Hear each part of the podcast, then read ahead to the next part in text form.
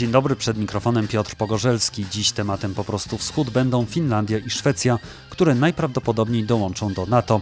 Ale zanim rozpoczniemy naszą rozmowę, serdecznie dziękuję wszystkim, którzy wspierają mój podcast na zrzutce i Patronite, a także śledzą moje media społecznościowe, z których naprawdę można się dużo dowiedzieć o tym, co dzieje się za naszą wschodnią granicą. Nie zapominajmy także o muzycznym Radiu Wschód na Spotify.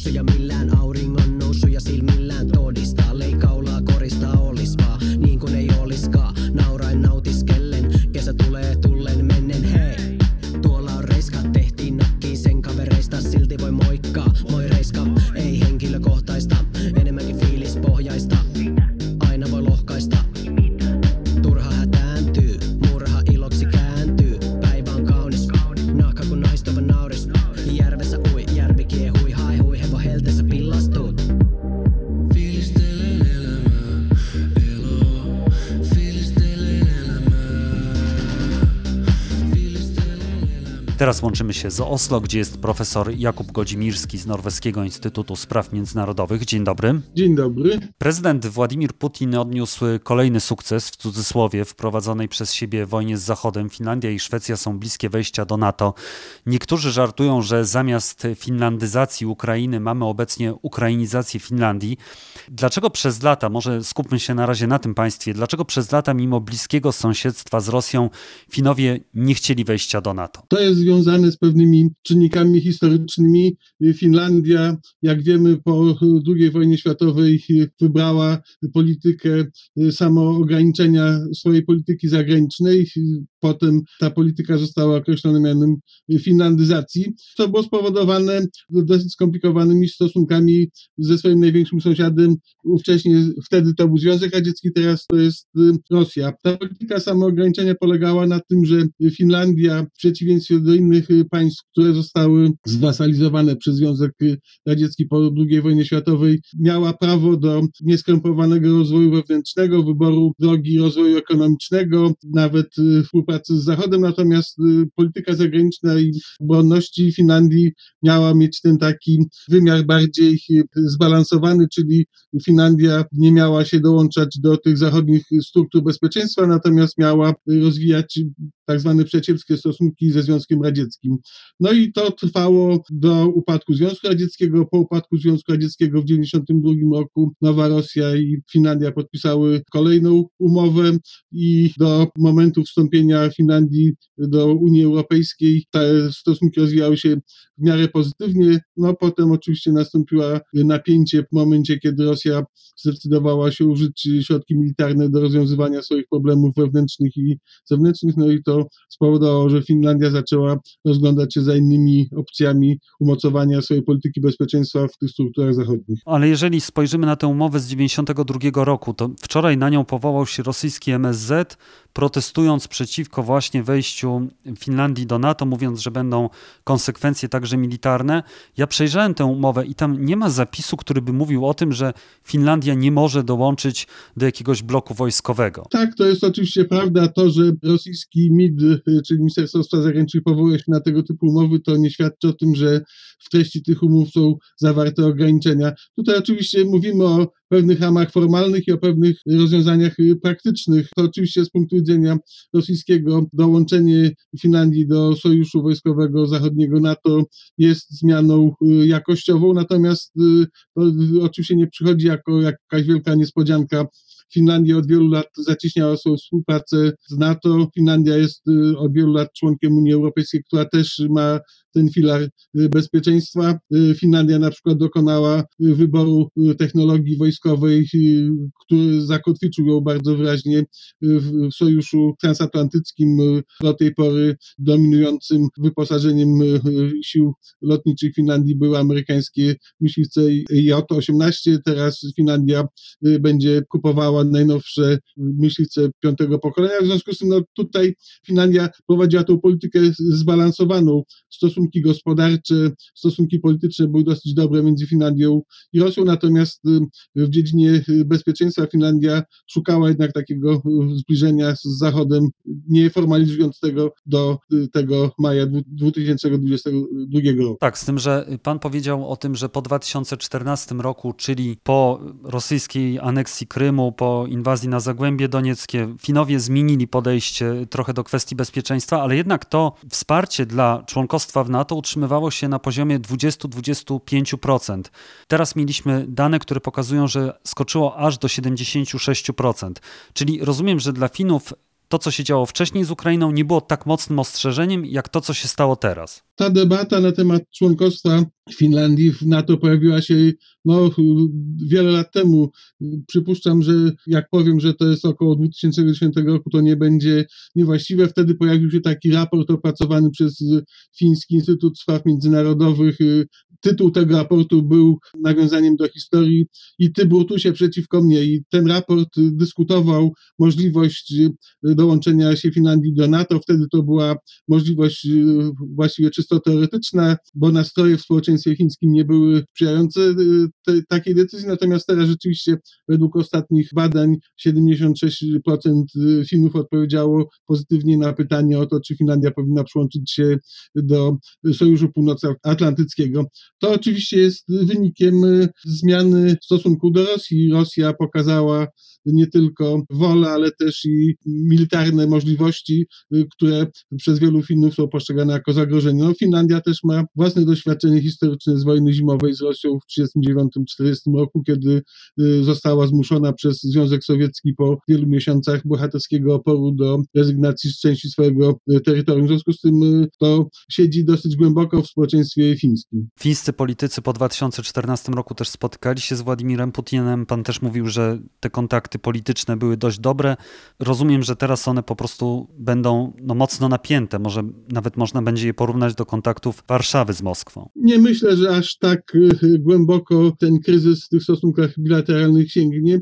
Y, oczywiście Finlandia, mając y, granicę z Rosją, która rozciąga się na przestrzeni 1300 kilometrów, ma inne rodzaje wyzwań w związku ze stosunkami z Rosją. Finlandia, tak jak wiele innych państw zachodnioeuropejskich, członków Unii Europejskiej, postawiła po rozpadzie Związku Sowieckiego na taką politykę oswajania Rosji.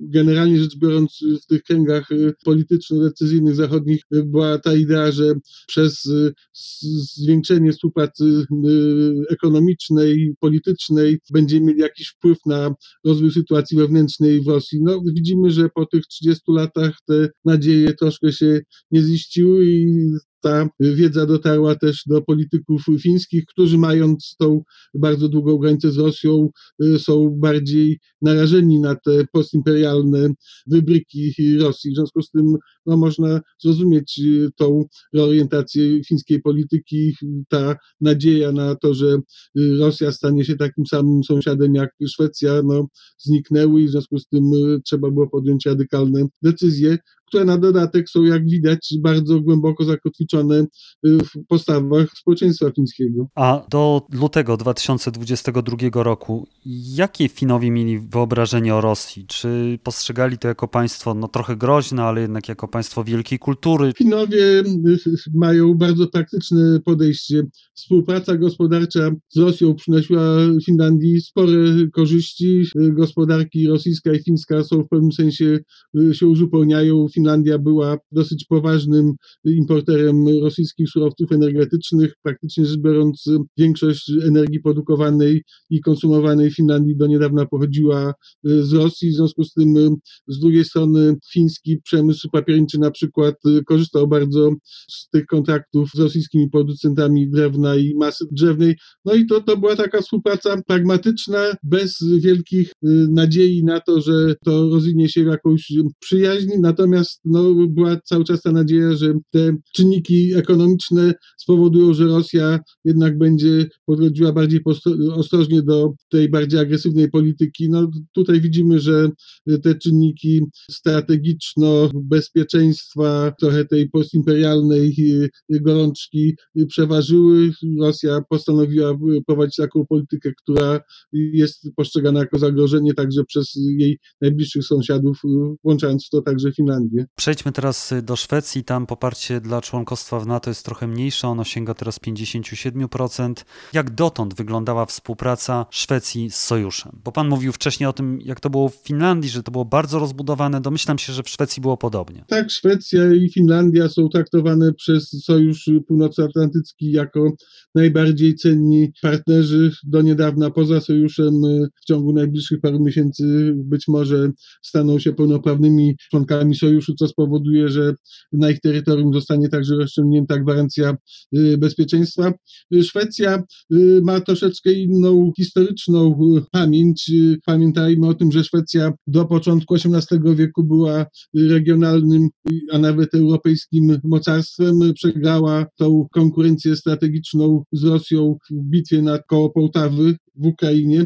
Po XVIII wieku pozycja Szwecji ulegała osłabieniu. Szwecja wybrała troszeczkę inny wariant neutralności niż y, Finlandia, bo ten wariant szwedzki neutralności y, opisuje się często jako neutralność zbrojna, czyli Szwecja postanowiła, że będzie neutralna, ale w celu umocnienia swojej neutralności rozwinęła własny przemysł zbrojeniowy, żeby stać się niezależną od dostawy materiałów y, strategicznie potrzebnych do obrony od zewnętrznych y, czynników. I ta polityka trwała przez cały okres zimnej wojny. Po upadku Związku Radzieckiego Szwecja, można powiedzieć, opuściła troszeczkę te strategiczne y, ramiona.